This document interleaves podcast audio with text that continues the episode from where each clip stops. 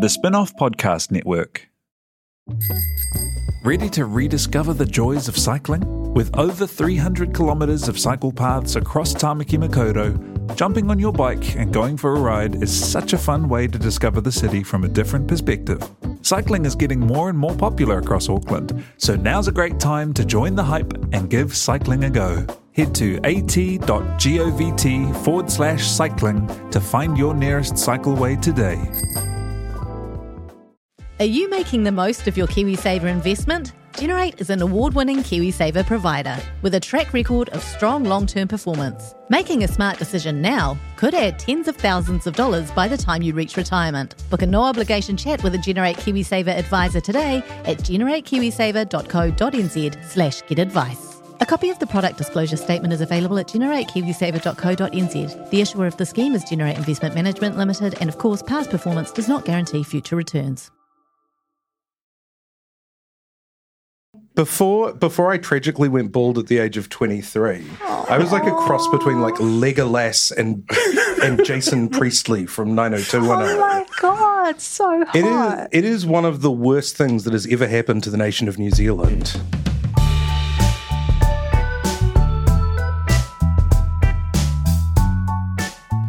Tēnā koutou katoa, welcome to by Lunchtime. I'm Toby Manhire. Hi, that's Ben Thomas. Hi, that's Annabelle Mather. Hi. Is this an emergency podcast? I don't know if it's an emergency podcast, a sort of semi emergency podcast, a post emergency podcast. I, th- I think the, the klaxons have sounded. Hmm. War has been declared. Now we're just digging trenches and getting ready to settle in for the next 10 the- months. The, the, 10 the months of 250 Chris versus Chris. war. Chris versus Chris. Amazing, Annabelle. The the you know how this there's this ongoing gag about how Chris Hipkins drinks Coke Zero and Christopher Luxon is a Pepsi man. And they've been talking about that. That is literally Winston Peters' jazz standard line going back several hundred years that the Tweedledum and Tweedledee, it's like choosing between Pepsi and Coke. And it's come true. His prophecy, the great Winston Peters prophecy has come true. We literally now have a Coke versus Pepsi election. You must be excited about that, Annabelle. super excited about that. Hey, it wasn't that long ago, maybe four days ago, I think. We're talking now on Monday afternoon. It was Thursday afternoon, pretty much the same time. If I counted correctly, Friday, Saturday, Sunday, four days ago that we were in here talking about the resignation of Jacinda Ardern and, you know, just the sort of potential catastrophe that awaited the Labour Party. And could it have been smoother, cleaner, more disciplined, Annabelle? Well, can I just say that thank God for my tardiness because if I hadn't made us postpone that pod, we would have oh, recorded something Oh. We that would have been unscheduled. completely I out of date. I preferred to let people have the impression that we all just sort of, you know, that the We scrambled. the bat signal was thrown into the sky. Samuel sent out several armed vehicles to escort us to the studio, but actually just running a bit late. Yeah. But coming back to your question, no, it's been an, a, a remarkable textbook handover and I guess a tribute to how far Labour has come from the messy years of the early 20 teens when it was the revolving door. And even, yeah, the, seeing him get his standing ovation as he walked into the room there, I mean, I think the polls have probably sharpened everyone's minds and they know that they can't afford to, you know, what's the word I'm looking for? Depart from the No, not depart. sheet. Devolve. Devolve. divorce. Divorce. All of those words into like a, a messy um, street fight over. Oh, Yeah. disembowel's good. They could. They. I mean, that's that's the sort of theatre that we've been used to for a while. What happened really was in the, in in some sense, whether or not it was part of the planning or not, it was to the advantage of those seeking a kind of swift handover, a coronation, a win by acclamation. That all the caucus were gathered together in, in, in Napier. So you didn't have these crazy phone trees going around or particular group of people. So those sorts of things couldn't ferment. Maybe they wouldn't have anyway. But Ben, we had by I think it was by Friday night that we were being told that by Duncan Webb, the chief whip and returning officer, that there would be a requirement of seven nominations to be a candidate. And then I think in one of the advisories it was also suggested that if there were to be only one, then that per, that name would be announced uh, after nominations closed at 9 a.m. on Saturday, at which point it was like, okay, I think it's pretty clear what's going on here. And indeed, at about 9.30 on Saturday morning, one name was delivered, and that was Chris Hipkins. And then later on that day, he rocked up to Parliament, gave a press conference in the forecourt, the first as kind of incoming Prime Minister, I think. And then subsequently, on Sunday, the caucus meeting came together and endorsed Chris Hipkins formally. Uh, he emerged to cheers from the caucus room, having arrived there arm in arm with Jacinda Ardern and quite a both beaming and a mm. sort of you know a real a real symbol of kind of a passing of the baton or whatever, and then emerged and Carmel Sepuloni was. Uh, it was clear that Carmel Sepuloni was the to be the deputy prime minister, Kelvin Davis to remain, remain as the deputy leader of the party. Could they have done it? Could they have choreographed it better, Ben? No. Maybe if the uh, singing kiwi fruits were there. great point. No, they couldn't have the, the mournful Japanese wail that was casting a pall over proceedings. They were they probably had a private ceremony just sort of swaying as, as she left out the back door. like, a giant a giant so maudlin kiwi fruit with wraparound shades and a hoodie. I still tear up when I think of them. Yeah.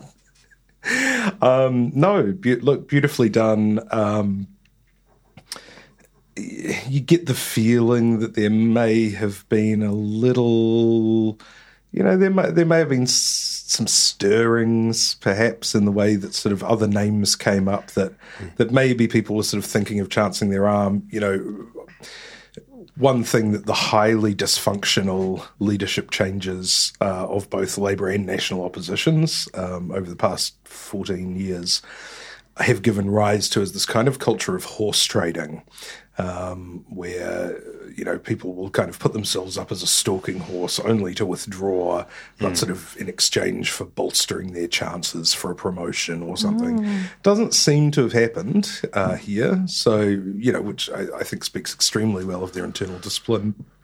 Shows that you know, despite Ardern uh, you know, throwing in the towel or whatever, uh, she obviously still exerts um, a lot of influence over the caucus, she and, and Robertson. Um, and yeah, no, very, very tightly handled. So, especially given that, and we did talk about this a little bit last time, Grant Robertson ruled himself out so quickly. I mean, that I suppose was part of the thinking too. Chris Hipkins revealed today on Tova's show on Today FM that he that, that that he'd known before Christmas that he'd been given an indication that there was something she was thinking about. So mm. those parts were sort of presumably reasonably in place. The other thing to say about Grant Robertson is. Um, he's staying on as finance minister. He's lost deputy prime minister. It'll be interesting to see.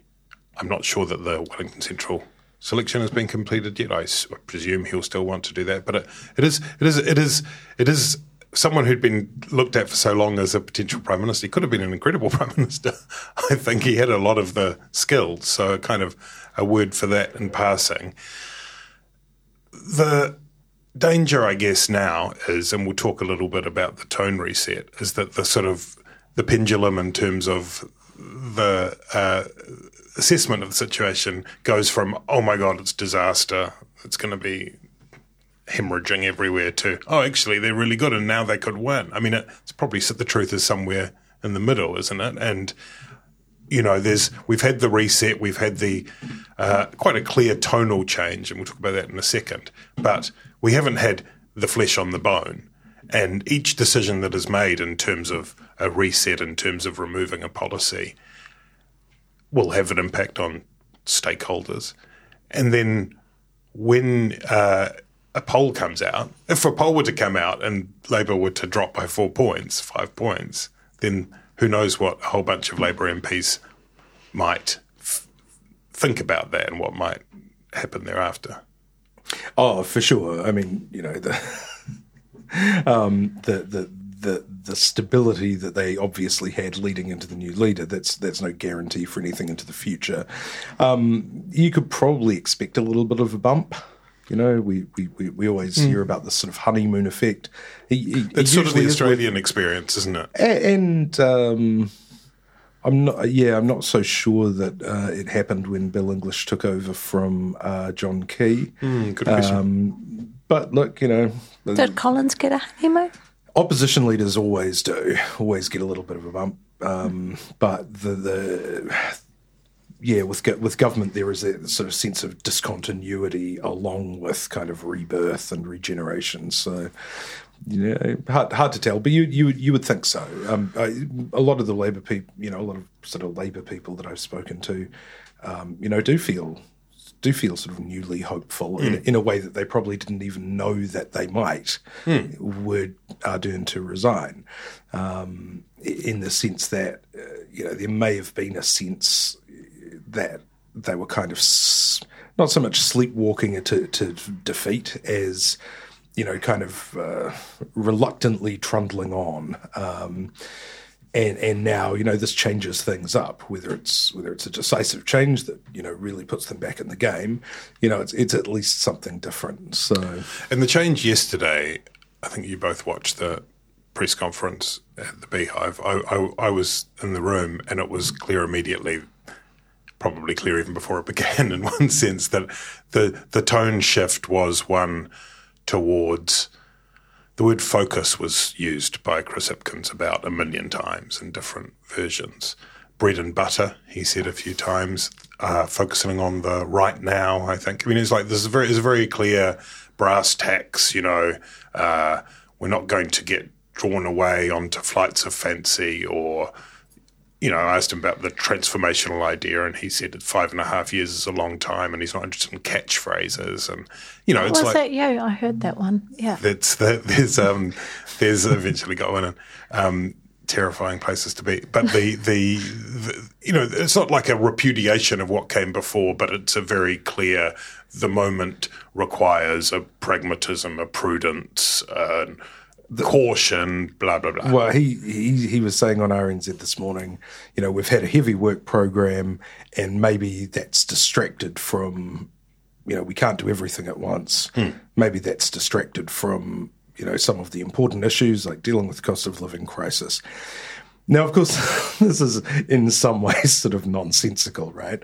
Now, you, you, know, you can't sort of imagine that if Grant Robertson is sort of like looking at the financial data coming through and then he says, oh, there's too many distractions. Like, you know, get me Willie Jackson on the blower. Willie, stop messing around with the TVNZ RNZ like merger. We need you up here now working on the budget. I mean, that's not exactly going to help things, right? No, but he, but, I mean, he prefaced it, he prefaced it in the press conference yesterday by saying, I've heard from New Zealanders. It, it is about, it's about the optics, right? Yeah. Is that we are distracted and have too, you know, so he's, he's framed it that way. The, the, the way you said, communicate with voters is saying that the things that they experience as problems, you understand are yeah, problems. Yeah, yeah. And and if you're noodling away with Willie Jackson, sort of.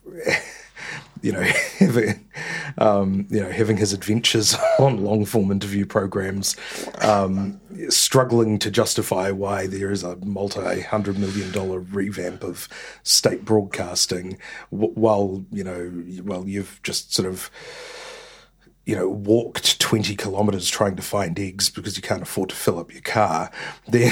I mean, you know, whether or not many people actually paid attention to that particular merger thing or not, it was sort of a symptom of a wider problem. And, you know, the words used, the things that matter to New Zealand, it's the same language that Christopher Luxon has used, it's the same language that politicians around the world use yeah, ad nauseum. But it is, I mean, I, I guess one thing to say it, and that may have some uh, that that has some power. But the next thing is, well, what does it amount to? That's what and, I mean. And this is know, the, the interesting thing because once you, you know, once you've sort of started listing these things that are diverting the government and distracting its attention and keeping it from the issues that matter, You know, number one, TVNZ RNZ merger. Number two, something to do with Three Waters in the sense that it's pretty difficult to see them repealing the whole thing. Well, the first So- and sort of the, the, the backbone of the legislation has gone through in the, f- the first bill, and so you could probably again do something optically that sort of showed a- Yes. a, willingness to pare back. So do they tweak or do they pause? Do they whatever? Yeah. And and then you kind of then you sort of start to hit, you know, kind of um, Thomas Coughlan had a, a good good piece today in the Herald that worked through a few of the other things. I mean, I think one of the things is that in the kind of vacuum since the announcement that things had to be pared back, even before that, even before Jacinda Ardern announced that, the things that people were mentioning, merger and income insurance, and that became by repetition almost hmm. true. And you know, it, it may be that Grant Robertson is absolutely wedded to income insurance because he cares about it, and maybe that that that, that lives. I don't think anyone is really holding too much of a candle for for uh, the merger anymore. What what, what what did- you make of it all? I think Ava. over the last few days, you know, like most people, when uh, Dern resigned, you know, most people's reaction is that, well, it's basically all over for Labor, and then reinforced by Robertson's decision um, not to stand. But, you know, obviously she's had longer to think about this than we've had. And she probably realised, being the astute politician that she is, that actually her going is probably gives Labor a much stronger chance of being elected. I think over the last few days, Hipkins has shown himself to be an excellent communicator, and it's a fine line that he has to balance between um, not rubbishing Labor's previous agenda um, and making it look like they had lost their way. So I think by using words like refocused and the times have changed, that's a really smart way of communicating it. Um, I think the difficulty that he's going to have, especially when it comes to issues like Three Waters, which has been really poorly communicated, particularly when it comes to the supposed co governance, which to my mind is just more like Maori representation than actual co governance, is that he has to make it more palatable for voters, but at the same time, he it, it can't be so watered down so that it makes the Maori caucus look ineffectual or or instigates them to rebel against um, the minimisation of, of Maori representation in bills like that. In terms of the the merger, I think that actually the vast majority of New Zealanders don't really care about the merger. Who cared about the merger was the media. And so the media were constantly reporting on it. If you look at the Herald, I don't think there's been a single positive column on what the potential benefits of the merger could be. And I think people are irritated by that. They don't want to be reading about the merger. They don't want it at the top of the homepage Well, to be fair, time. one of the th- one of what happened was that National Party was being challenged for the way, the places that they were going to find the savings required to fund tax cuts, and the merger became top of the list.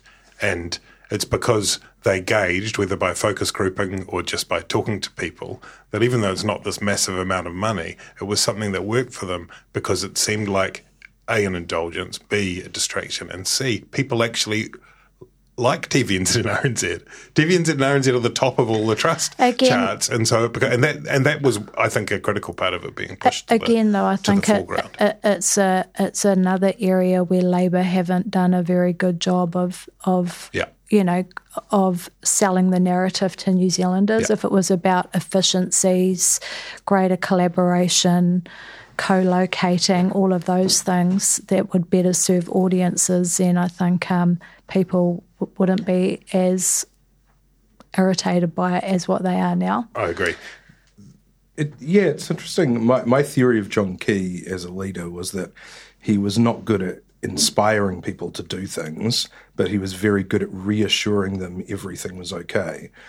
And Ardern's almost sort of the flip side of that. Um, you know, now that we're sort of taking stock, she was very good at inspiring people to do things, to turn out en masse after Christchurch, to you know really come together during COVID. You know, I think as you said, and um, you know, there was a feeling when you know, a team of five million really meant something. Um, but when you sort of look at it, Labour has lost almost every big issues argument on policy since they've been in government. Um, you know, couldn't convince people on Three Waters, which is you know, literally about future proofing towns from having shit which, which some people in national say some people in national uh, acknowledge that it's a classic national party reform that potentially three waters have dressed up differently. That's how that's how much it's been messed up. Yeah i, I mean the, the, you know, district health boards, you know, incredibly unpopular, you know, just and and and you know on tax as well. If, pretty much everywhere you look, you know, they they seem to have lost these arguments politically, and so there is an argument that you know Chris Hipkins is a bit more of a scrapper and can get in there and, you know, really kind of fight the corner on it in a way that, you know, Ardern, who was very much about, you know, I think she genuinely believed all the stuff about consensus and bringing people along.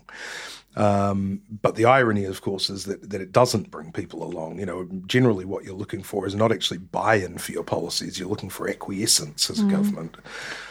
Or, or even indifference. In, yeah, or, or, indifference. Yeah, you know, John Key's greatest strength is standing up and going, "This thing that you're really worried about, it's not a big deal." At the end of Never the day, has. I mean, the, the, the, at the end of the day, never has encouraging kindness like provoked more like hostility and outrage in our history. Hey, Annabelle, what about the early start from Chris Hipkins in relation to not just the Māori caucus, but uh, representation of Māori in those top positions uh, and Te Māori more generally. I mean, Te Pāti Māori, which is obviously a party in opposition, uh, came out came out hot with a press release saying that uh, they are telling Māori that despite having the largest Māori caucus, ever in government, we still are not good enough. That was Rawiri Waititi. So that you know that's obviously not representing the position of the Māori caucus, but there was that. Then there was also the stuff on co-governance much of which I think is inarguable in terms of people misunderstanding what the idea means. And then also a stumble on the articles of the treaty, which he uh, could have got out of the room before, but said, "Oh yeah, I can answer those," and then got to two, and then couldn't complete. What, what do you, how, how, do you assess that as a start? Is there work to do there? I think yeah, there, there's work to do. Um, um, you would think that most senior politicians would be able to answer that question because it's one that journalists like to to trolley out from from time to time. I, I don't think it would have a huge impact with the majority of Maori voters, but I do think the issue that the Maori Party raises is one that they will be able to exploit to good effect during the election. Um, the fact that you know, despite having the biggest Maori caucus of all time, that no one um, has been considered good enough to be a, a deputy prime minister, and that's going to be a tough one for those Maori MPs because mm. you know they've already lost Waiariki. Deb is looking strong in Te Tai Hauauru, so there, there's going to the the the Maori caucus are going to have to think about how they counter that narrative. But it's a, I mean, it's a valid point that they raise, and not to take anything away from from Carmel Sepuloni, because this is an incredible moment for the Pasifika community, and um, you know, hugely symbolic for them, and you know, um, and all of those things. But I can see how some of the Maori caucus might feel like they've been um, kind of put at risk as a result. But I'm sure that there's also really strong support for her within the Maori caucus too. It's unfortunate that it's one of those situations where Maori are almost being pitted against Pasifika. Do you think he didn't know the third article? Oh, oh, yes, I, uh, I, I, think he did know the. I thing. mean, like, in, I mean, his, in his the defi- idea. In his I've seen that written today. So actually, this in, is going to play. In, the in, idea that that's yeah. a kind of eight-dimensional. In his defence, when, when, you're actually in government, it doesn't mean that you're ignoring the treaty if you don't know the articles, because ministers in government are much more just like the public service, are much more uh, commonly dealing with the principles of the Treaty of Waitangi or Te Tiriti as sort of outlined in the lands case in the 80s and then sort of subsequently developed by the courts and the Crown. And, you know, there will be references to sort of parts, you know, things that are mentioned in Te Tiriti, like, um, you know, Kawanatanga and Tino Rangatiratanga. Um, but, but, you know, in terms of the mechanisms of governance, you're usually talking about the principles. Um, and so it, you know, it is feasible that, you know, just sort of slipped as a Just for our as a tension. listeners, Article 3 is where Māori are guaranteed a free copy of Spare and a ticket to the King's coronation. The, what, what, what, what about Carmel Sepuloni as deputy? That's obviously an important moment for the Pasifika community.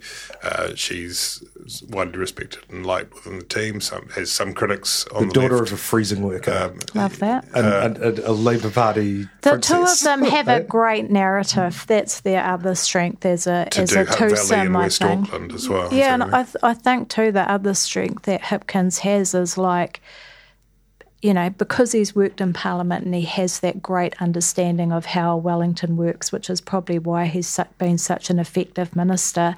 But coupled with that is really strong support within his electorate, which you don't always see with those kind of ones that come through the offices. Yeah, I think I think I uh, saw someone Sam Sam Sachdeva maybe observing that the he's the second biggest majority of anyone in, in the Labor Party, the the first being Jacinda Ardern. So that's that's a pretty solid base. Yeah, and then you know Carmel's got a great backstory too, and I think in a cost of living crisis, um, people like the ideas of leaders who they can relate to, and that's going to be a narrative that um, Luxon is going to find challenging over the course of the election. And Kelvin Davis remains deputy leader of the Labor Party. Uh, so they do that that sort of three for two um, thing that they did when um, when Grant Robertson was deputy prime minister. Now maybe they get four for two because he remains there as finance minister. I don't I don't I don't know whether that might be overstating it. Ben reshuffle is the other thing. Do you have any? I know you wrote a column last week about how much people care about reshuffles. Yep. The entire population on the edges of their seats to hear the dynamic, transformational Prime Minister Chris Hipkins announce the reshuffle. How do, how do things turn out? I think that he will be sworn, goes to Ratana tomorrow, Tuesday. We're talking about Monday afternoon. Then goes to Government House to be sworn in as Prime Minister on Wednesday, then returns to Parliament to catch up with Cabinet. And I'm not clear really whether we'll, after that, I think there might be a, a, a press conference after that. We might get some of the reining in stuff, or maybe we won't. He's already done a bit of reshuffling. He's he's already uh, divested his portfolios. Yeah. Uh, Stuart Nash gets police back. Yeah. Temporarily. Uh, wow. Well, he announced, he said, Grant won't know it yet, but I've made him leader of the House, acting leader of the House. I mean, the, the other the other thing, I guess, is whether what's the symbolic portfolio that he gets. You know, there's uh, in the past, Helen Clark and Jacinda Ardern have both had arts and culture. Jacinda Ardern had um, child poverty reduction. John Key, tourism. But you know, David Lange had education, right? Like, there's, there's, it's not, it's not, it's not. It's not Chris Hipkins might would he retain police just in a kind of this is the most important thing to hardworking New Zealanders? Mm, No, I don't No. think so. Especially because you can't, uh, you know, this is the bind as Minister of Police. You actually can't get involved in operational matters by law. That's true. You That's it's true. the, it's It's the only point. point. It's a good point. And so you'd be a bit sort of Muzzled in powerless terms to of kind saying of yeah, a overarching, bit of a hostage of fortune. And he definitely won't keep education because that's crazy. It's try a shame that he won't a year keep of police strikes, too, probably not a because you know he, uh, his answers about the ram raids I thought were were compelling, and he's I think his degree was in criminology, wasn't it? So it seems like he's Yes, probably he said sort of quite well informed. He said he stumbled into criminology, went into, he said somewhere that he just sort of was doing an extra paper in first year to make up the numbers and ended up sticking it out for criminology. Someone who uh, looks at the stuff a lot said to me yesterday that they'd never seen a more artful um, reframing of the law and order debate than he delivered in the in the press conference yesterday. I thought so too. But what's your reshuffle uh, reshuffle astrology, Ben? it opens it up for more major um, changes than probably we would have been anticipating otherwise. Um, Because he vacates half the cabinet positions. yeah, yeah, that's right. Um, but also because you know you have this whole you know new broom now becomes part of the narrative, whereas if it was Ardern sort of shuffling people around, there would be a bit more of a sort of panicked look about it. Um, that said, you wouldn't necessarily want to make sort of huge changes. You know, g- government still has to run for the next uh, well eight months at least in a in a public sense, and you know, all sorts of little op- fidgety operational things can bubble up through Yeah. portfolios and Yeah. absolutely sink you during an election. You know, it's going back now, showing my age, but 2008. A, a proposed regulation about shower head size mm. Mm. became one of the biggest issues of the 2008 mm. election because it chimed in with themes about nanny state and blah blah. Uh, and and so you don't really want to be blooding a lot of you know inexperienced people or putting them into new portfolios. Uh, so I uh, look, I, I think it'll probably be pretty limited. Um, But you know, look, I have been wrong about most things this year. But I think probably bringing some new faces in. I mean, he probably would, wouldn't need to do wholesale demotion just by reorganising things and bringing. Oh bringing no, some, sure. some You, you, you know, Barbara Edmonds will You know, come in. She'll, she'll be commerce. I mean, Jan Tinetti is probably a lock. I mean, she's already in cabinet, but she's a lock for education. I would have thought now that he won't have the portfolio anymore. Uh, maybe Ayesha Verrall to health and move Andrew Little. Who knows? I don't think we'll see sort of a wholesale turnover. Poto Williams, uh, David Clark. Maybe in, we touched on this probably be retired. Maybe an Auckland minister like that. You know, a, a guy from the Taking hut, a cue you from know, Simeon taking a cue Brown. from Simeon Brown, who's now now Auckland issues spokesperson for the opposition. Having Auckland, you know, you know, Carmel Sepuloni's one of the one of the strings to her bow is that she's an Auckland MP. Given that uh, Chris Hipkins, in case you miss it, is a genuine Hutt boy. Um, so, you know, I mean, Auckland's important, and you know, well, among other things, whether or not light rail is one of the issues for the chopping board. I guess we'll find out. Um, what else does? How does this make you feel? To wrap things up, I guess about what do your waters tell you, both of you, into, about the election that approaches? Chris versus Chris, Pepsi versus Coke. Are you excited? Are you fizzing like a freshly opened cola? More like a kombucha. I, yeah. Okay. Yeah. Right. I, I I think that it's going to shape up to be a much more interesting election now, and I think, um, yeah, Labour has a has a good fighting chance of um, putting up a more compelling case for re-election than perhaps they did before, and um, hopefully. It, um, as a result of Ardern stepping away because she's become such a lightning rod for vitriol and hatred and all of that sort of stuff, maybe people will start to refocus on the on the issues again now that you know she's not there to to polarize people. I've, I'm sure over the next few days, um, Hipkins and Sepuloni will be, um, you know, reading up on Agenda 21 and how they they, What they their implement next- it. what their instructions What are. the instructions have they been, are have they, whatnot. have they been chipped yet? Their Microsoft Yeah. vaccinations will be activated so that they can. Um, yeah, I wouldn't be surprised too if um, Ardern leaving helps to draw some support back from ACT and some of those outlier parties back to National. Because, you know, in their mind, that the enemy has now gone, so they can kind of return to their traditional camp, perhaps. I, for what it's worth, reckon that because Labour and National are so clearly now going for the same patch, both squarely focused, they're going to stay laser focused over and over again, and we're going to die uh, on the median voter, on middle New Zealand. Not quite the same thing, but you know, each of them are headed over the there. horizon from the opposite And- direction. and that will.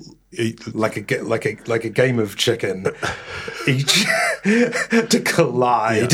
So, at the like, center point. Not like a red peak election, but like the laser kiwi election, if we were to have a flag for it. Well, maybe more the actual, the other one. What was that one called? The Lockwood flag election, because that's That's right. The two Lockwood weird, flags. the- yeah, the, the- the- the, the Lockwood the blue and black, and the red and the swing vote. black. But yeah. but but I mean, I mean, what it does leave is a whole lot of territory outside that um, that game of bull rush that you just described for Yep. the likes of the Greens, ACT, and Te Pāti Māori, and maybe others too. Maybe uh, Mr.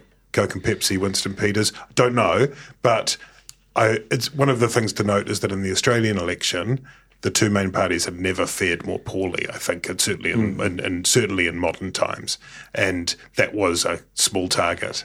Uh, not wholly analogous, but quite a few similarities in terms of the way the contest played out there. Well, the, look, you know, for whatever anyone thinks about Ardern, um, you know, I mean, I think I, I tweeted this, and you know, lots of Ardern supporters retweeted it, but when it's just the news, not sort of. Um, Can't wait to know, hear about this tweet. Well, after no, well after after we finished the last pod, you know, I, I I went back and I checked my email, and there's you know, when when John Key resigned, I wrote you know I wrote a take for the spin off, and I wrote a quicker one for stuff that I think I just ripped off my first one, and. Then when Ardern resigned, you know, my inbox was full of Singapore radio, CNN, you know, like NPR, New York Times, Reuters, you know, the interest in Jacinda was huge because she had, you know, she had real, you know, obviously time and a place in the context, but she had, you know, extraordinary charisma. She had that X factor that people talk about. Um, so is is it a Coke versus Pepsi election now, or is it a kind of spree versus home brand cola kind of 10 months that we're digging into you know i mean luxon and hipkins both both accomplished politicians. Well you know hipkins is an accomplished politician. Luxon is doing well in the polls. He's sort of the upstart. But you would say that in terms of sort of charisma and interest um, and how compelling figures they kind of cut. Um, you know, perhaps this election we're kind of playing a league down to what we're kind of accustomed to in New Zealand. Well, we look forward to it. I mean, something will happen, always does. Events, dear boy. Uh, thanks, Samuel, for producing us. Thanks, spin off members, for making it possible for us to gather at short notice to discuss these emergency issues. Thanks, Annabelle. Thanks, Ben. Talk soon.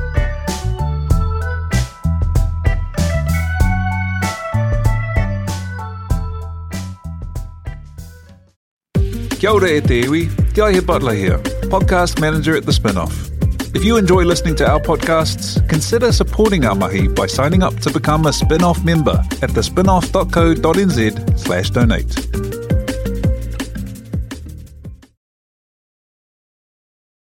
The Spinoff Podcast Network.